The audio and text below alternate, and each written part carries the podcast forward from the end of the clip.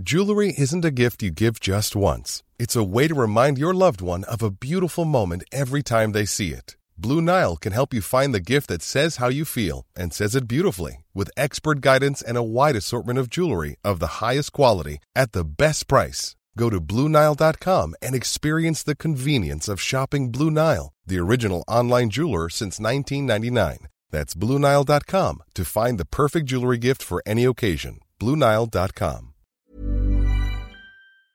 The Talksport Daily podcast is proud to be in partnership with Enterprise Rent a Car. Whether your business needs cars, vans, or larger commercial vehicles, you can rent from the best lineup in the UK with Enterprise. And with flexible long term rental, you can get vehicles for as long as you need them, from minutes to months. Whatever the mission, Enterprise's mobility experts can build a bespoke solution to suit your business needs. Visit enterprise.co.uk forward slash business to find out more. This is a game day podcast from Talksport.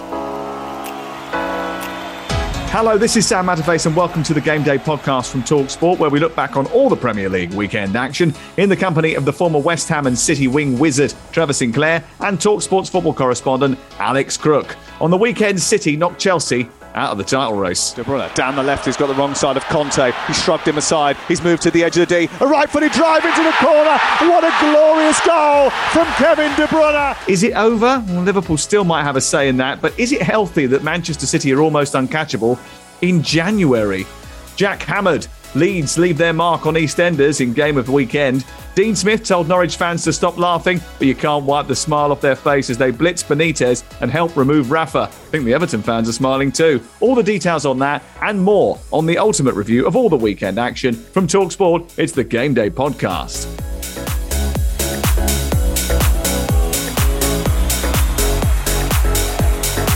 This is Game Day.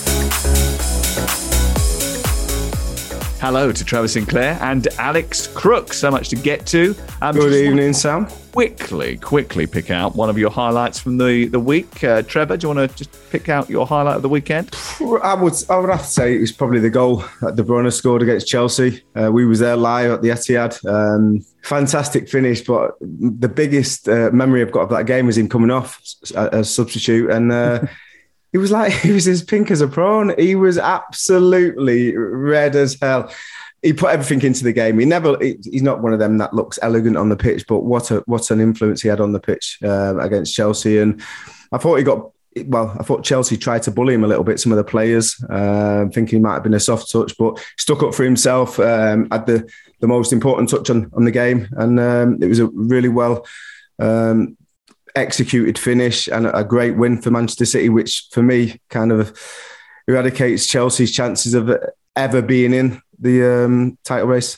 From okay, here don't look so happy about that. We will Sorry. move on to it in detail in just a second. Uh, Alex Crook, highlight of the weekend for you. Well, they lost, but I think it was the James Ward-Prowse free kick. What a hit that was uh, against Wolverhampton Wanderers. And it came just a few days after Danny Mills was uh, poking fun at James Ward-Prowse on the air because, well, he should be good at free kicks. He should be able to take a corner. Bit harsh, Danny. Mm. Not like that, I don't think. Um, here's my highlight of the weekend. It happened on the Darren Bent boot room. I remember playing against, do you remember a guy called Kevin Muscat? Do you remember him? Yeah, I do remember him because I spent a night with him last summer. wow, okay, gee, wow. Listen, mate, PG, please. wow.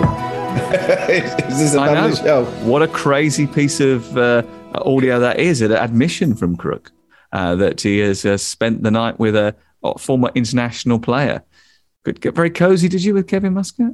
I think it may have been taken out of context. Oh, right. Okay. Well, there's, no, there's nothing wrong with that. Um, talking of jokes, a one whack joke this weekend that Leeds had a couple of injuries in the first half of their game against West Ham, and Arsenal rang the Premier League for a postponement. Um, there was a lot of frustration about the games that were called off uh, this weekend, Trevor. Um, is it a line in the sand now? Is that it now? Uh, have people lost their, their sort of tolerance factor with these games seemingly being called off conveniently? I think that's the, the sort of general feeling yeah. of people. Yeah. Uh, well, I think the, the line has been um, drawn in the sand, and that is the case. Um, but until the Premier League put the ducks in a row and make it um, almost impossible to get out of games unless you're literally, you know, walking wounded, where you've got no players to to put on the field of play I think it's going to continue. Teams are going to try and manipulate the system. Um, Arsenal have done it this weekend, I feel, for the North London derby, but teams have done that before them. Everyone's jumped on it with Arsenal, but it's been happening over the last three, four, five weeks. So yeah. unless the Premier League get their ducks in a row, this is going to continue and they need to sort it out. Yeah, interestingly, I mean, there was sort of all sorts of situations that we saw um, unfold on social media. People pointing out that Portsmouth had recalled a Portsmouth had a player on loan from Arsenal. He was recalled, but they waited to announce that he had been recalled until the game had been uh, postponed. Um, Sonny Perkins coming off the bench for West Ham for three minutes in the match. He played in an under 23 game against Arsenal's under 23s on Friday night. So David they apparently can mix bubbles. um, yeah, is this the moment where things come to a head? I hope so, but I think Ralph Hasenhüttl, when he used the analogy towards the back end of last week and said, if they've opened the door, don't be surprised that people go through it. And mm. I think clubs will keep asking for games to be postponed. And, and how can the Premier League turn down one such application when they've already accepted so many? I think it's only what two two applications that they've seen off. So it's a very difficult situation, much of their own making. And again, just to repeat what I was saying on air on Friday and Saturday. This isn't a tribal thing. This isn't me bashing Arsenal, bashing Burnley when they got their game called off. It's a Premier League problem yes. that clubs are now using a loophole to get games called off, uh, not because they can't get enough players, but because they can't get a strong enough team mm. to win matches. They and that's not their best. That's not how it should be. Not the way it was designed. Anyway, well, I'm sure talks that about that a little bit more further down the podcast running order, and we'll also talk about Rafa no longer being the gaffer and Ralph's wobble in just a moment. But first, let's head to the Etihad.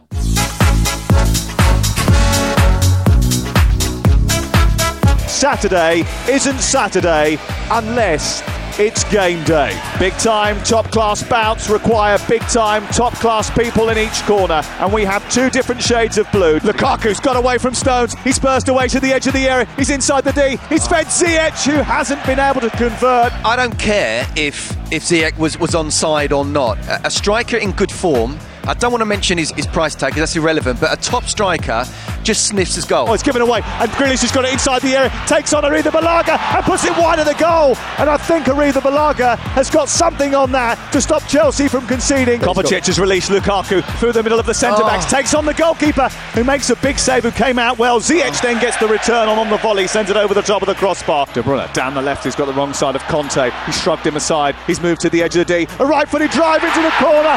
What a glorious goal from Kevin De Bruyne. Sterling, lovely, swivels through two challenges past Kante, sets up Foden, shoots over the top of the crossbar from 18 yards. What a chance for Phil Foden to finish the game. The full time whistle goes. Only twice in top flight history, dating back 130 years or more, have a team won 11 or more games in succession and not gone on to win the title. City have just won a 12th. Finished at the Etihad. Manchester City 1, Chelsea nil. Manchester City 1, Chelsea nil. Um, look, gaps at this stage rarely get as big as this. Manchester City look uncatchable. I'm not sure that's a good thing for the Premier League. City fans took umbrage, actually, when I aired that on Saturday lunchtime. But as I explained in a Twitter exchange with one or two of them, it's got nothing to do with City, really. It's more about the inability of the others to mount a sustainable challenge. Um, we talked about a proper title race in August. Everyone, nobody, there's not one person who said there wasn't going to be a three way title race this year. Everyone jumped on that bandwagon. But here we are, January the 16th, and it's all over, barring a Devon Loch Annie Power collapse. Whose fault is that, Trevor? And what can they do to ensure that it, we don't have a procession next year? Because actually, you know, they've won it four out of five years, or they will have won it four out of five years. And only one of those four years was there a proper title race. Yeah, I would uh, listen. We all know, um, and it's difficult to deny that Pep Guardiola is a special manager, mm. and he's brought a different philosophy. Which you know, even going down the pyramids, a lot of teams are trying to um, copycat that. Um, but I would say Liverpool have not been good enough. They've not been consistent enough, even with a full squad. Chelsea, uh, even bringing in Lukaku, have not got to the levels where they need to get to. And Manchester United, with the signings that they made with Ronaldo and Varane and Sancho, they've not lived up to expectation. Uh, you know, Sancho can't even get in the starting lineup at Manchester United. So I don't think it's Manchester City's problem, like you just mentioned there. I think it's the underachievement of the other teams that should be challenging um, for this title race that are not. But one thing I would say, and you hear this in the Amazon um, feature that Manchester City put out, um, Pep Guardiola. Everyone talks about Pep Guardiola. He talks about his players. It's all down to the players and the way that the players are taken on board the information that he's trying to share with them and the game plan that he's trying to get them to execute it's down to the players being able to execute it at a very, very high standard at Manchester City. Yeah, and, and, they should be credited with being brilliant because they are brilliant. But I mean, if you're Chelsea and you've spent 73 million quid, something like that, on Kai Havertz, you've spent 97.5 million pounds on Romelu Lukaku, and you spent over 40 million pounds on Timo Werner, and you look at their goal return in January, and they've got eight Premier League goals between them, and Bernardo Silva, who Manchester City were going to offload because he was seemingly surplus to requirements, he obviously wasn't, has got eight on his own. That is a real concern, isn't it, Crookie? Yeah, and there underlines the problem um, because it's a bit of a myth that Manchester City have spent their way to success. Yes, they've spent a lot of money, but they haven't smashed too many transfer records along the way. But their recruitment has been absolutely spot on. And you look at hmm. Manchester United, uh, we're going to talk about Everton later listen, they're not in the discussion for the top four. They're not even in the discussion for the top half, but they spent the best part of 500 million pounds uh, and made themselves worse. So Pep Guardiola is not only a fantastic manager, but he's got the right people recruiting players. He can clearly spot a player and knows how to get the best out of those players for me, I think if you look at the game on Saturday, and it was really a, a replica of what happened in the reverse meeting at Stamford Bridge, it was a 1 0 massacre. Um, but they did have a couple of chances, Chelsea, and Romelu Lukaku, somebody they've paid more than £90 million for, didn't take those opportunities. And I think it highlights a problem when it comes to Lukaku, and it was one that Manchester United fans were uh, hammering home when he left Old Trafford. Lukaku is a bit of a flat track bully. You know, he doesn't score the big goals. It's not that he doesn't score the big goals; he just doesn't score any goals at the moment. I mean, you know, there's no there's no flat track bullying going on. There's nothing going on. You know, and Thomas Tuchel was quite annoyed about that actually after the game. I spoke to him, and he was saying, you know. There was one particular great chance that he had. I mean, he was played through the middle early in the game, and he tried to lay it off to Ziyech. Why he didn't shoot? None of us knew that, and Trevor articulated it at the time. But he, not only did he mess up the shot, as Thomas Tuchel said, if you are going to pass to the player, actually pass to the player. And that was his quote of the game, I think, afterwards. And he also sort of suggested to one or two in the press conference that he felt as if Lukaku was hiding, his touch wasn't good enough. He let um, Chelsea down in, in the in the fact that he didn't hold the ball up very well. Um, but also, I wonder how much they missed Mason Mount in that match. Trevor, he hasn't played in either of the games against mm. Manchester City this season, and they've lost both of them. Last season, when they beat City three times in six weeks, he started all of those matches. He was fit on Saturday. There are no problems with him whatsoever. Yeah. But Tuchel thought, I understand, that he'd just come off the bridle in recent matches and he wanted to give him a kick up the backside. I think possibly, that was a major error. Yeah, possibly not the right time. Uh, we mentioned it um, at the time when we were looking at the team sheet when it got announced. Um, especially with Chelsea when they want to press. You've got two fantastic central midfielders, two of the best in the league, in my opinion, uh, with Kante um, and Kovacic.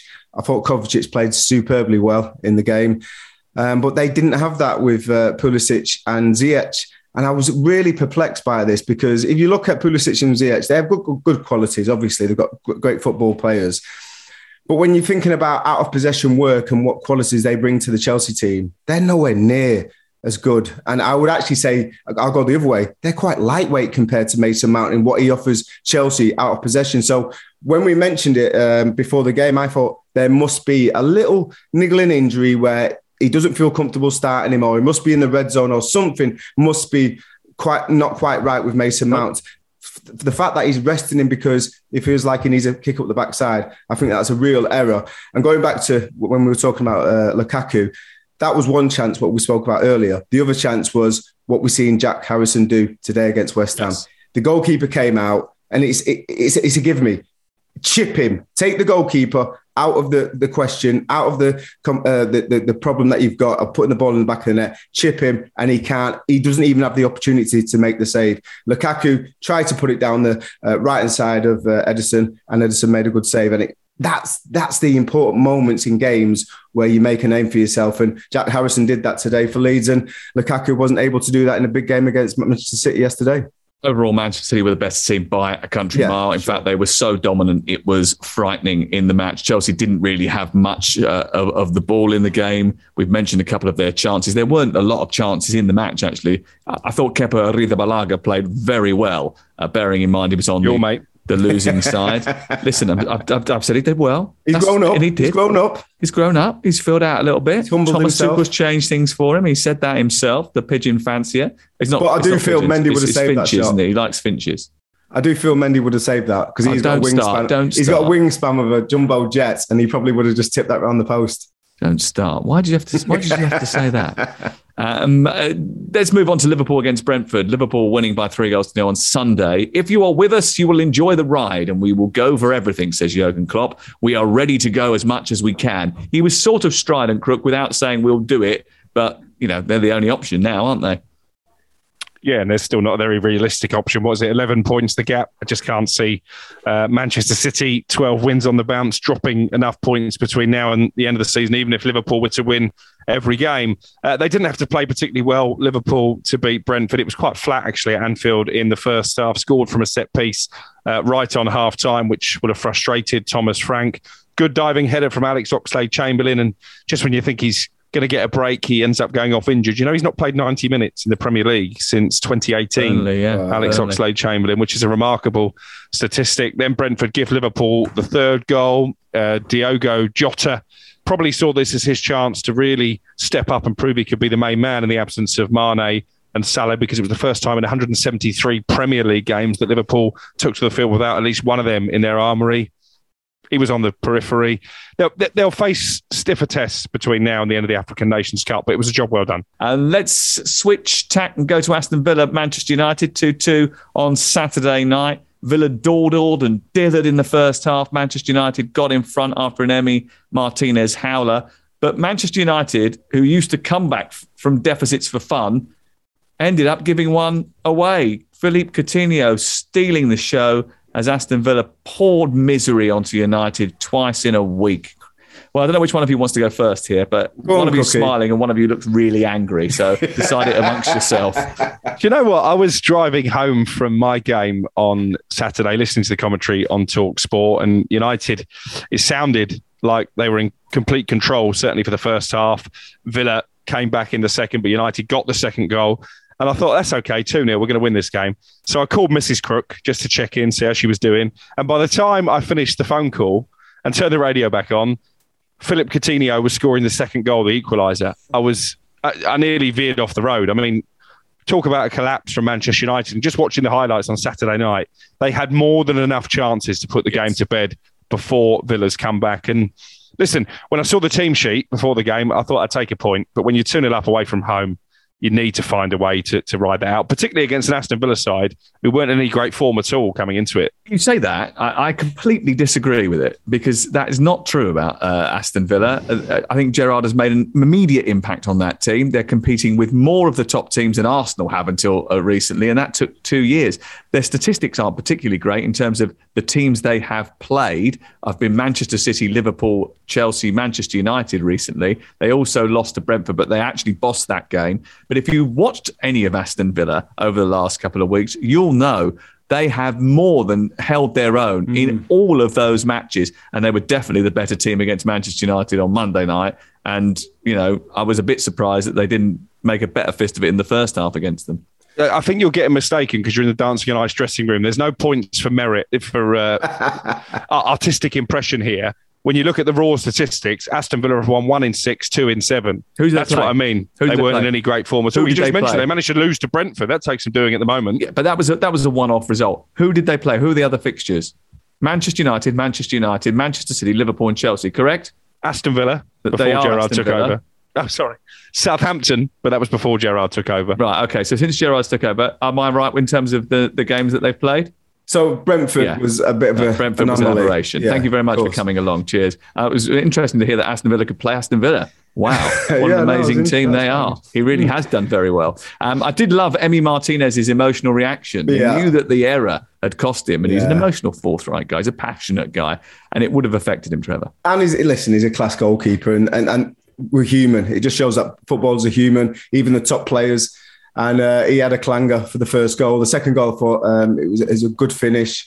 And, and that's the kind of finish you expect from uh, Bruno because he's not done that for a while for Manchester United. But looking at the the way that I mean, I'm a bit of a rom- romantic, and we know Trevor Coutinho. You know, so I look at him Sinclair. in his first time round at Liverpool. What a class act he was! I used to watch videos of him when he was a kid in Brazil, and the way that he came on, lifted the crowd, lifted his teammate.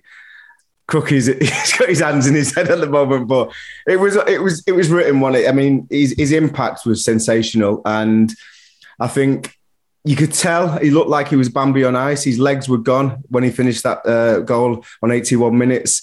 And even before that, he looked like he was heavy legged. He's not got the fitness that he needs to be able to impact the game from the start. But coming off the bench as he is until he could get fit, what a great asset that is to um, Aston Villa to have in that squad and to be able to bring off the bench. Manchester United, I have to say, I was I was disappointed. You know, um, you look at the players that started, you look at the performances. I was I was impressed with Elanga, but in general, I was pretty disappointed with Manchester United's performance on a whole. Yeah, the young Anthony Elanga, the Swedish winger, actually had a great chance mm. to, to score a goal and came very close to doing so. Let's talk about United in a bit more detail then. You get the feeling that they, the players, the fans, maybe even the board, aren't really having Ralf Rangnick, are they? I mean, the club won't let him sign anyone. He's briefing to anyone who will listen that the two year consultancy that he's going to take up at the end of his contract as the interim manager is going to be either withdrawn or paid up, or it's going to be worthless. It's going to be a position that has no power. So, is this a disaster that's gone wrong very quickly, a, a misstep yeah. that has been made by the board once again? What, what, what is he going to last the season? I think he'll limp on until the end of the season because of a lack of alternative options. But the more you look at it now, if they were going to bring him in, then they should have just brought him in as director of football straight away and, and probably left Michael Carrick in interim charge until the end of the season with hindsight, because actually United did improve under Michael Carrick. They've arguably gone backwards under Ralph Rangnick. But, and the whole. They were never going to bring him in as director of football because they already have one. Yeah. Remind John me of him again. Yeah. What a great job he's done, by the way. Um, but the Anthony Martial situation is really a microcosm of where Manchester United are as a football club. They've got too many fractions in the dressing room. Rangnick coming out and saying he refused to play. Martial immediately taking it to social media and saying he didn't. I'm sure the truth is probably somewhere in between, but that should have been dealt with in house. It was clumsy by Rangnick to come out and say that after the game. And listen, there's a lot of players there who want to leave that Rangnick is preventing from doing so. Donny van de Beek, would he get one minute plus stoppage time at the end of the game? He needs to go out and play some football. Martial served his purpose. Yes, if you have to swallow up some of his wages, let him go to Sevilla and, and, and just, just go and be somebody else's problem. And probably Dean Henderson needs to go out and get some game time as well. So it, it, it's a mess on that front. And you're right. Why would they let him sign players? Because they know he won't be in charge next season. So why would they let him start burdening the wage bill with players who might not fit the taste of whoever comes in. Remember, it does look like a, a place that really needs a proper clear out, doesn't it? There's no team spirit. There's no togetherness. There's not, is there? Uh, That's a real worry, a isn't it? That's a basic. On, a lot of players on different hymn sheets. Um, you know, not even bringing Pogba into it. You look at what's coming out of the football club. You know, there's no saying loose lips sink ships. That never used to be the case when, you, and it's not the case when you've got a good leader at the helm managing the football team and it is it's just a mess. And you have to feel for players who've just come into the fold. You know sancho's just come into the football club. He hasn't hit the ground running. He's struggling for confidence. Varane he must have been thinking what is he doing? You know coming into Manchester United thinking it can't get any worse. Oh by the way it has got worse. And the manager, you know, he, he's, he's obviously uh, earmarked a few players that he wants to bring to the football club. Now he's assessed the team, and um, that's fallen on deaf ears. So, yeah, Manchester United uh, in a bad way at the moment. But like I said earlier, you know, one of the real bright sparks of the game was Elanga, and I enjoyed watching him against. Interesting, you say that uh, none of the players are singing off uh, the same hymn sheet, in fact, different hymn sheets. I would argue they're not even singing the same style of music, mm. which is a bit of an issue. Um, big game this week against Brentford away from home, live on Talk Sport. Looking forward to that. Um, Ralf Rangnick will be in charge for that, obviously. A first visit for Manchester United in 75 years to Brentford. What are you expecting from that game, Crook? Well, I have to win. Manchester United because I've seen Brentford twice this week. They were dismal against Southampton. They were marginally better for 40 minutes against Liverpool, but really gave up the ghost in the second half. And I've said it before, I do genuinely fear for Brentford, not this season because there are uh, four worse teams than them, but they might finish fifth from bottom. I wouldn't, wouldn't put, rule that out. But next season, uh, unless they bring in players of real quality. I think teams are starting to find out their style. Ivan Toney is looking at the moment like a player who is too good for the championship, but maybe not quite good enough to make the step up to the Premier League. I think they've got big problems, Brentford. Even on a budget, quality is non-negotiable. That's why Quince is the place to score high-end essentials at 50 to 80% less than similar brands. Get your hands on buttery soft cashmere sweaters from just 60 bucks, Italian leather jackets, and so much more. And the best part about Quince, they exclusively partner with factories committed to safe, ethical, and responsible manufacturing. Elevate your style without the elevated price tag with Quince. Go to quince.com slash upgrade for free shipping and 365-day returns. Quality sleep is essential. That's why the Sleep Number Smart Bed is designed for your ever-evolving sleep needs. Need a bed that's firmer or softer on either side? Helps you sleep at a comfortable temperature? Sleep Number Smart Beds let you individualize your comfort so you sleep better together. JD Power ranks Sleep Number number 1 in customer satisfaction with mattresses purchased in-store. And now, save 50% on the Sleep Number limited edition Smart Bed for a limited time. For JD Power 2023 award information, visit jdpower.com/awards. Only at a Sleep Number store or sleepnumber.com. This episode of the Talksport Daily is brought to you by Enterprise Rent a Car. Planning to hire or share a car or van? Enterprise is there every step of the way. Whenever and wherever you need a vehicle and whatever it's for, Enterprise can help. With over 450 locations across the UK, they're just around the corner. Whether you need a weekend rental, a holiday hire, a replacement car, or you're planning a business trip, home or away, Enterprise are there to help. To find out more and book, visit enterprise.co.uk.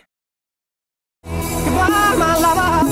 Goodbye, my friend. You have been the one. You have been the one for me.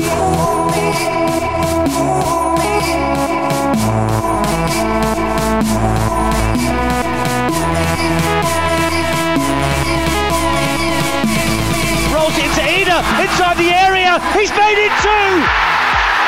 Oh, what a start for Norwich City. Adam Idah. Magnificent stuff from Norwich. My word, Everton are up against it. The banner's back up opposite us in the south stand saying Benitez, get out of our club. Reports that we're hearing, official announcement's going to come out in, in the next couple of minutes. Rafa Benitez has been sacked as Everton manager. My love for this city, for Merseyside and its people made me accept this challenge, but it's only when you are inside you realise the magnitude of the task. I'm a dreamer. And when I wake, you can't break my spirit. It's my dreams you take. And as you move on, remember me. Remember us and all we used to be. Norwich 2, Everton 1, Saturday, 3 o'clock, Talk Sport 2. That was a brilliant game. I listened to some of this with Perry Groves and Ian Danter. I mean, um, you must be very excited to hear that your second team, Norwich, won. Do, do, you know what? They're, they're not without a chance now, are they? When you look at the league table, they're, they're off the bottom. Hold on, bold claim. I think you told, you told, us after week one that they were dead and buried. In fact, before they'd even kicked a ball. Psychologically, Trev will know it's massive to get off the bottom of the table. They're only a point behind Watford, albeit Watford have got a couple of games in hand.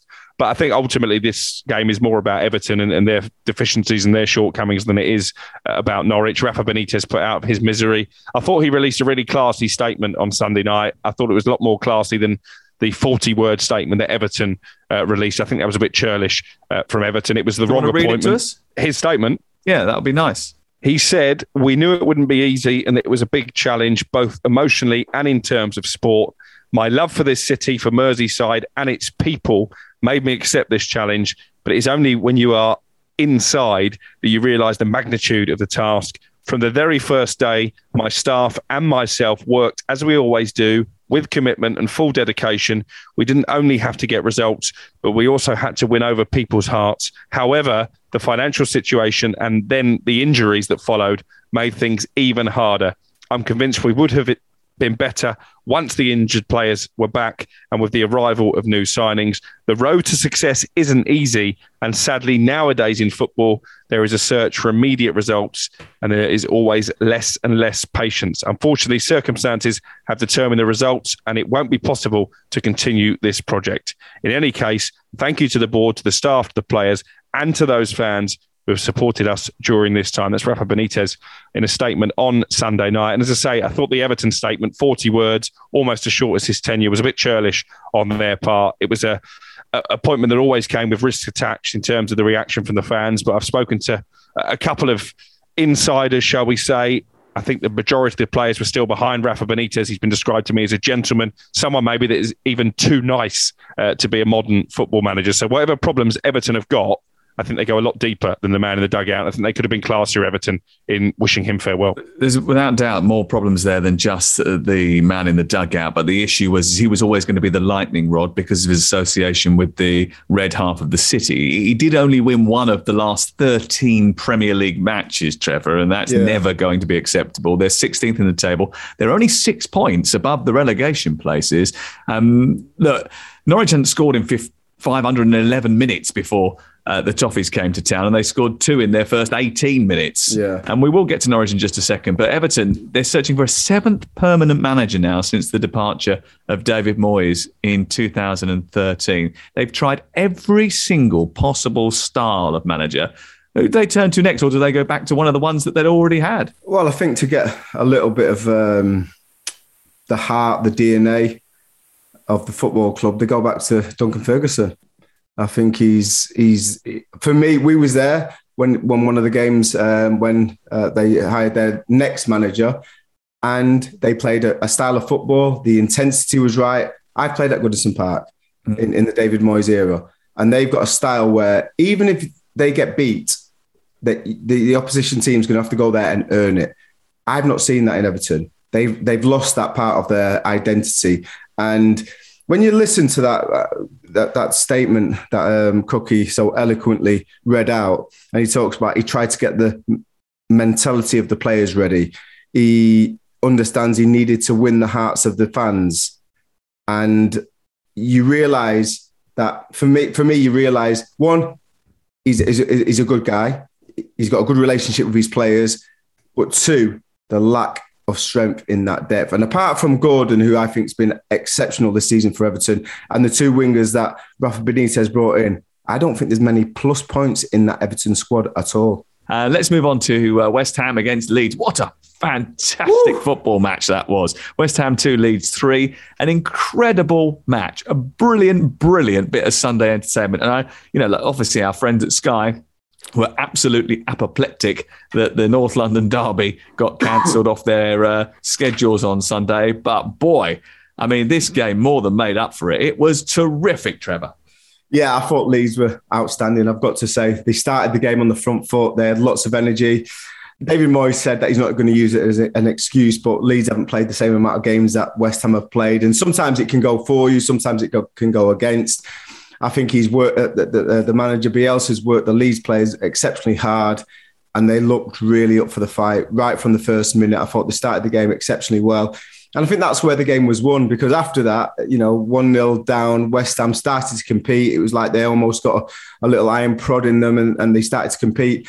And it was pretty level. I thought Leeds probably deserved to win the game, but it was what a wonderful, uh, entertaining game. Um, and I've got to say, Jack Harrison, when you look at his, you know, we, we look at a lot of these players that have had unusual or difficult pathways to, to, to where they are and to, to get to make it to the Premier League. Jack Harrison's is um, he's been all over the world, and uh, you have to give him a lot of kudos for showing great resilience. Um, you know, having that ability to keep going and then he made it. And, you know, I think this is a, a, real cherry on top of his cake because the, performance he put in was exceptional. His finishing, like we mentioned earlier, was way better than Romelu Lukaku's. And I was really pleased for him. Being a West Ham man, it was difficult to take the loss because I thought they should have drawn the game, even though they probably didn't deserve it at the end.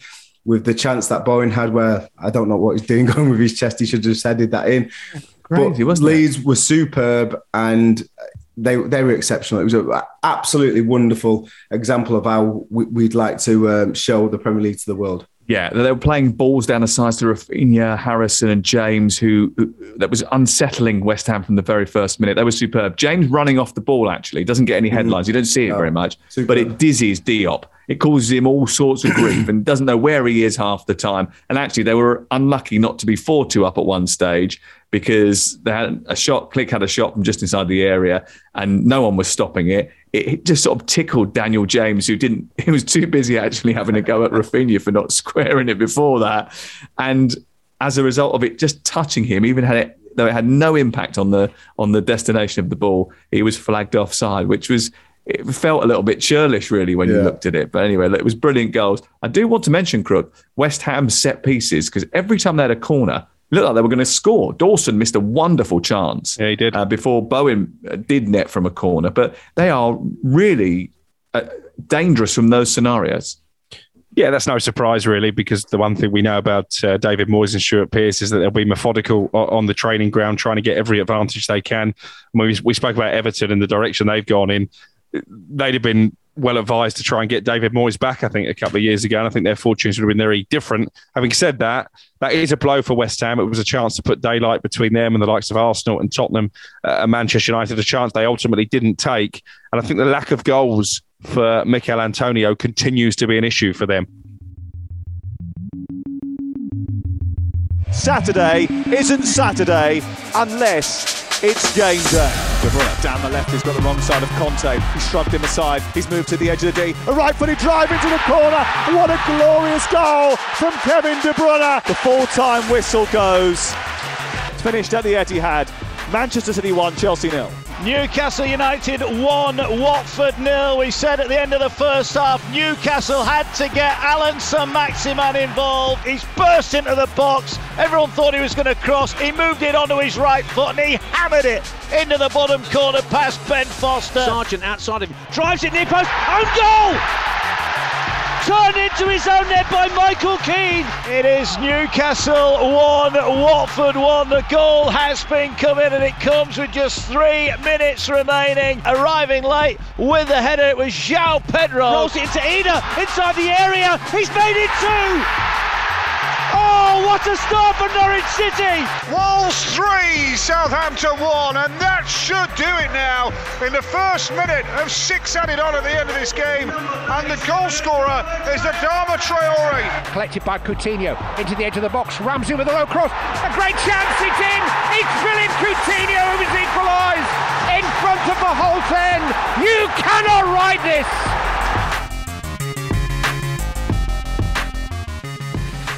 Let's get to Saturday afternoon and Newcastle against Watford, which was probably the biggest game of the weekend in terms of if someone won this match, then all of a sudden their season changed. Maybe we should have thought about the possibility, and maybe we didn't, that they might draw it.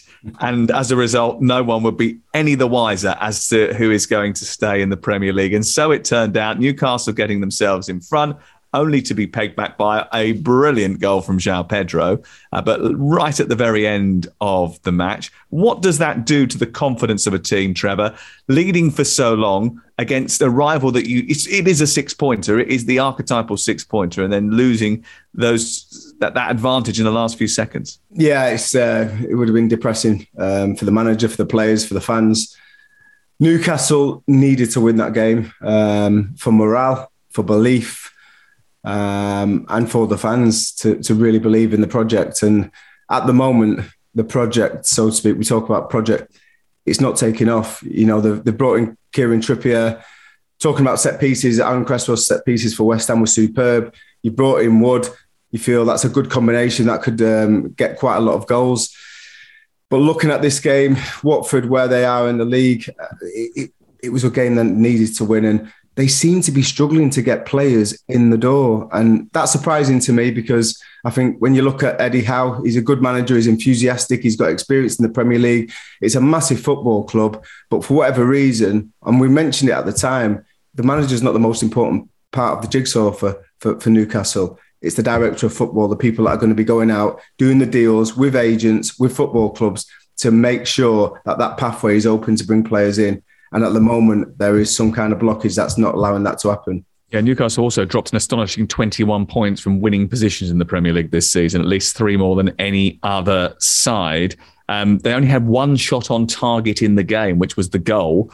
Um, and you can't argue that Watford didn't deserve it. They had 18 shots, five of which were on target. And there's a very good reason, Crookie, why Eddie Howe has been desperate to get a centre back in the team. Yeah, but I don't think it's just the, the centre of defence where they got problems. Their ball retention in midfield is an issue that puts problems, you know, creates issues for the back four. Keep an eye on Dele Alli uh, as a possible transfer target. I dug out some old quotes from Eddie Howe from a few years back when he was in charge at Bournemouth, and he admitted that he twice tried to sign Dele Alli when he was at MK Dons. My understanding is that admiration is still there, and he is on a, a, long list of potential loan targets that could well be brought to the football club between now and the end of the window. They're also chasing Robin Gosens, who's a left back at Atalanta. We know they want to strengthen down that left hand side. They He's were after brilliant Luca back, Dean. by the way. He was a German international left right. back until the uh, the summer. I think he picked up an injury. He's he's excellent. Yeah, well, he's on their list of targets as well. They're still chasing Sven Botman and Diego Carlos at the heart of the defence. But Trevor's right; they are struggling to get deals over the line. I think he he also makes very valid points about the fact they don't really have a director of football. I know Nicky Hammond is sort of helping out on an interim basis, but they've had ten games now. The new management team. It's hundred days since the takeover went through. And I think Newcastle fans deserve a lot of credit because they would have expected, I think, more progress maybe than they've seen but they're staying very loyal to the owners, to the management team. The atmosphere at St James's Park is still good, even when they're chucking points away against relegation rivals in the last minute. Um, can I make a bold prediction? This is going to be like Crookie's bold claim, but it's Oh, going to be dear. me who does it, right? You ready for it? You ready? Lucy, you ready? Ready? Crookie's bold claim. Next season, Rafa Benitez will be the manager of Newcastle. Yeah, I, I wouldn't rule it out. I wouldn't rule it out. Just going back on that point I made about uh, Newcastle struggling to get players in and the director of football. Yes. We've just seen Steven Gerrard go to Villa. Yes. He's brought in Philippe Coutinho. He's brought in uh, Digne from Everton. So what are you saying? If they get Rafa Benitez, they'll be able to get Salomon Rondon back? Well, not that, not necessarily that, but he knows a lot of top class players. He's worked with a lot of top class players, and he's he, he's he's older. He's got a lot more connections with agents. I Where- think that where, might where are they at be- Everton then? that might he's not at the money because they've had an embargo. Come on, catch up. He might be the man that can get these deals over the line. Whereas at the moment, it seems like Eddie Howe, even though he might not have that much power because he's busy coaching the team and, and getting the team prepared for games, he might have the, the, the, the kind of influence to be able to get some big names in at the football club. Mm, interesting. Um, I wonder where Adama Traore is going to be next. Um, Wolves beat Southampton 3 1. James Ward-Prowse did score a wonderful free kick, an absolutely brilliant free kick, and he's right up there now. You know, he, he's got 12 Premier League free kick goals, which draw him level with Thierry Henry and Gianfranco Zola. He's behind David Beckham, who had 18. I mean, you can't ask for more than than than that from James Ward-Prowse, who's been terrific. And Crookie was right to point out that Danny Mills was being a little bit churlish on Tuesday night when we were down at Southampton. He's a bit of a curmudgeonly fella, isn't he, Danny Danny Mills? It's like you can't really see joy in much. But anyway, um, I think that's part of his part of his charm. Um, Adama Traore's charm has been over the last year or so that he, he keeps getting great chances and never scores them. Well, he did in the 94th minute of this game. And actually, Wolverhampton Wanderers probably deserved to win it. But, but, did the game turn on a very important refereeing decision, which ended up going to VAR?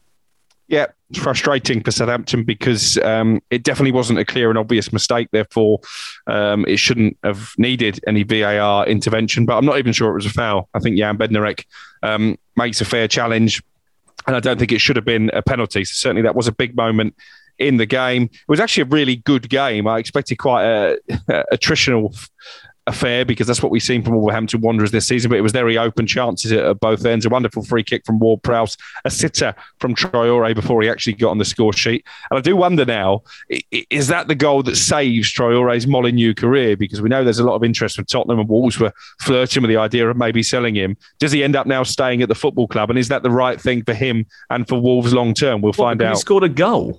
Well, not only did he score a goal, but I think he did make an impact, and he made an impact against Manchester United in that one 0 win at Old Trafford as well. But isn't maybe, that why Tottenham want him Because he can do that. yeah, but maybe Wolverhampton Wanderers might now think, actually, should we keep this guy around because he's still got something? No, if they offer him enough money, no chance. Yeah, they haven't any money to spend, have they, in January? And, and Bruno Lage has very much bemoaned that fact. If they offer them enough money, he'll go. Um, and maybe that might have been his last act as a a player for Wolverhampton Wanderers. Uh, one other game to look at, and that is the game between Crystal Palace and Brighton down at the Amex Stadium. This was another one where VAR had a bit of fun, didn't it? Um, the first thing was the penalty correct call, brilliant call actually, because uh, that's what you need VAR for. Seeing incidents that happen off the ball, Joel Veltman uh, putting uh, someone in a headlock, no, getting in a headlock from uh, Will Hughes. Yeah, Will Hughes. what are you doing? Why are you doing that? Well, obviously, the, you do know that they do have cameras here, by the way. Um, and then the, the the goal that was never a goal because Jack Butland's blushes were spared because we couldn't have two. Butland blunders in a week, could we? That would have been a nightmare for the poor lad um, coming to his rescue. And then a couple of really good goals as well, Trevor, including one from Conor Gallagher, who's just mint. Yeah, I mean, I think the goal that Crystal Palace scored was exceptional. You know, I, I, I was watching it live and there was great pressure um, on the ball from Brighton as they do press so well as a team. And it wasn't until maybe a couple of passes before the final pass that was laid back to Gallagher and maybe one or two passes in the midfield. But all over the pitch, high up. And I was pleased for Jack Butland because we've seen him try play out against in, in the cup, uh, make an absolute horlicks of it. The ball ended up in the back of his net. And then I'm looking at this situation unfold. I'm thinking, this is a similar scenario. What are you going to do? And he didn't just lever it. He played a nice ball into the centre forward, missed the middle out. The centre forward got hold of it, uh, played the ball backwards, and all of a sudden they're into their pattern of play and their yeah. passage of play. And they got the ball to the byline. I thought it was excellent play. There was pressure all over the pitch from Brighton. You can't really criticise the Brighton players for going in ones and twos. I thought they went as a team. It was just really good, accurate skill from Crystal Palace. And the finishing touch, I mean, it, he had a lot to do. His first touch was superb. And we talk about box to box players. Conor Gallagher is not a box to box player. He's an inside the, the, the, the penalty spot player to inside. He, he works he's tirelessly both ends. And, and, and he, what, you mean is, what, what you mean, box to box players. You mean most people say, well, the box to box midfielder, he can get from one penalty box. Yeah, you're talking the about other. the D. You're saying this guy goes from one six yard box yeah, to the other six yard box. And then to have that composure at the end of it, um, there weren't much gap to, to hit. His first touch is exceptional, you know, and it takes a lot of work to get in there. So you've got to be able to deal with that situation while you're fatigued, keep your calmness, get your technique right. The first touch was brilliant. Second touch into the side netting. I thought it was a brilliant goal. in the Chelsea midfield, shouldn't he? I think that possibly will come. He's got to keep on doing what he's doing. But if he continues to do that, he's got a better chance. But you look at you look at the midfield and the players that he's going to be competing. Well, I looked against. at the, the, midfield on Saturday, and I actually think well, probably would have preferred to have had him in there. From a physical point of view, yes, and and both Pulisic and and um, Ziyech didn't perform too well, but they're two great players that you know he's got to try and supersede and and and, and say to the manager, "Listen, I'm better than them." Pulisic is not good enough. Pulisic is not good enough. well, he, start, he, started well. At, he started well at Chelsea. I think his hamstrings have um, been brought into play, and he, he, struggled a little bit. But listen, let, us not take anything away from Conor Gallagher. I thought it was exceptional.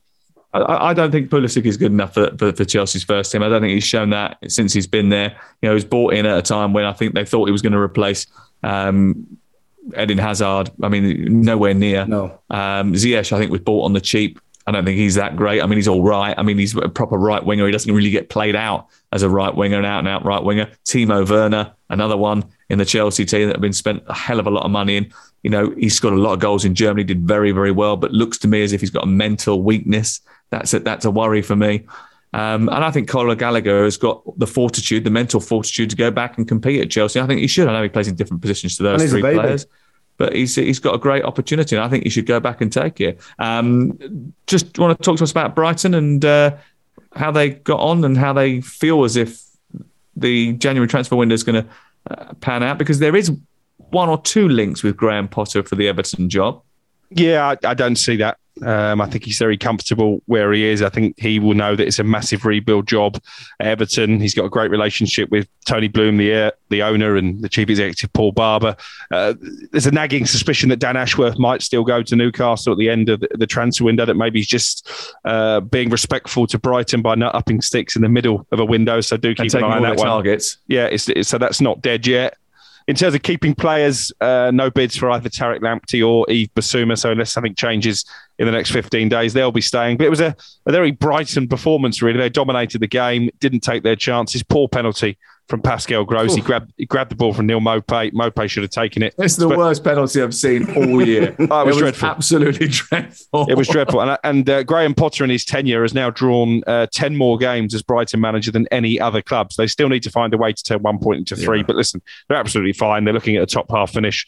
They're having a good season. And I understand why Graham Potter is on the radar of some big clubs, but I don't think he'll be going anywhere just yet. Hold on. I think I tipped that as well at the beginning of the season 12 to 1. Brighton finishing the top half. And obviously, my big, big one, which is Norwich, Burnley, and Newcastle to go down, which is still live at the moment. Okay. Still live at the moment. Although apparently I hate Burnley, according to all the Burnley fans, because I had to go at them for calling a game off at the weekend. Listen, let's um, be honest. If Burnley get relegated, not too many people are going to shed a tear. Well, the Burnley wow. fans. Yeah, but they've not. Will. I like. They've, they've not. Like they've not left an indelible mark on the Premier League, have they? They've left an indelible mark on me because I was cold once. I was at Burnley. They gave me a free coat, a coat I still wear to this day, by the way. And I wore it on Friday when they were all having a go at me, saying that I was slagging them off. I wasn't. I was. At, I'm, I am actually just worried about them as a club because I don't think I'm skeptical about the new owner or new owner. He's been there a year now, and we've never seen ownership like it. You've never seen anyone like me be an owner in the Premier League.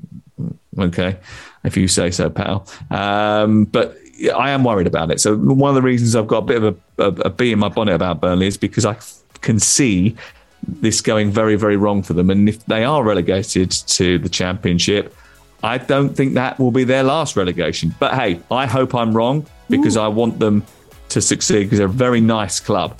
Um, right, Trevor, thank you very much for your time tonight. Been emotional. Thank you, chaps. That's it from us. We'll be back on Thursday to look back on some extra Premier League matches that have taken place and look forward to another cracking weekend. Keep listening to Talksport. And thank you for downloading the Game Day podcast.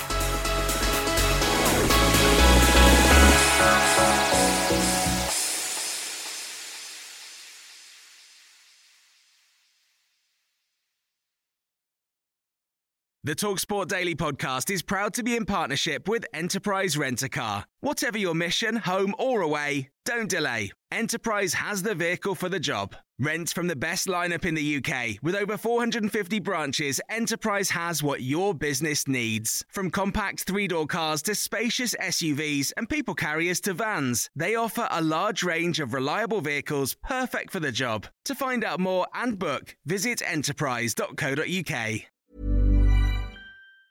Planning for your next trip? Elevate your travel style with Quince. Quince has all the jet setting essentials you'll want for your next getaway, like European linen, premium luggage options, buttery soft Italian leather bags, and so much more. And it's all priced at 50 to 80% less than similar brands. Plus, Quince only works with factories that use safe and ethical manufacturing practices. Pack your bags with high-quality essentials you'll be wearing for vacations to come with Quince. Go to quince.com slash trip for free shipping and 365-day returns.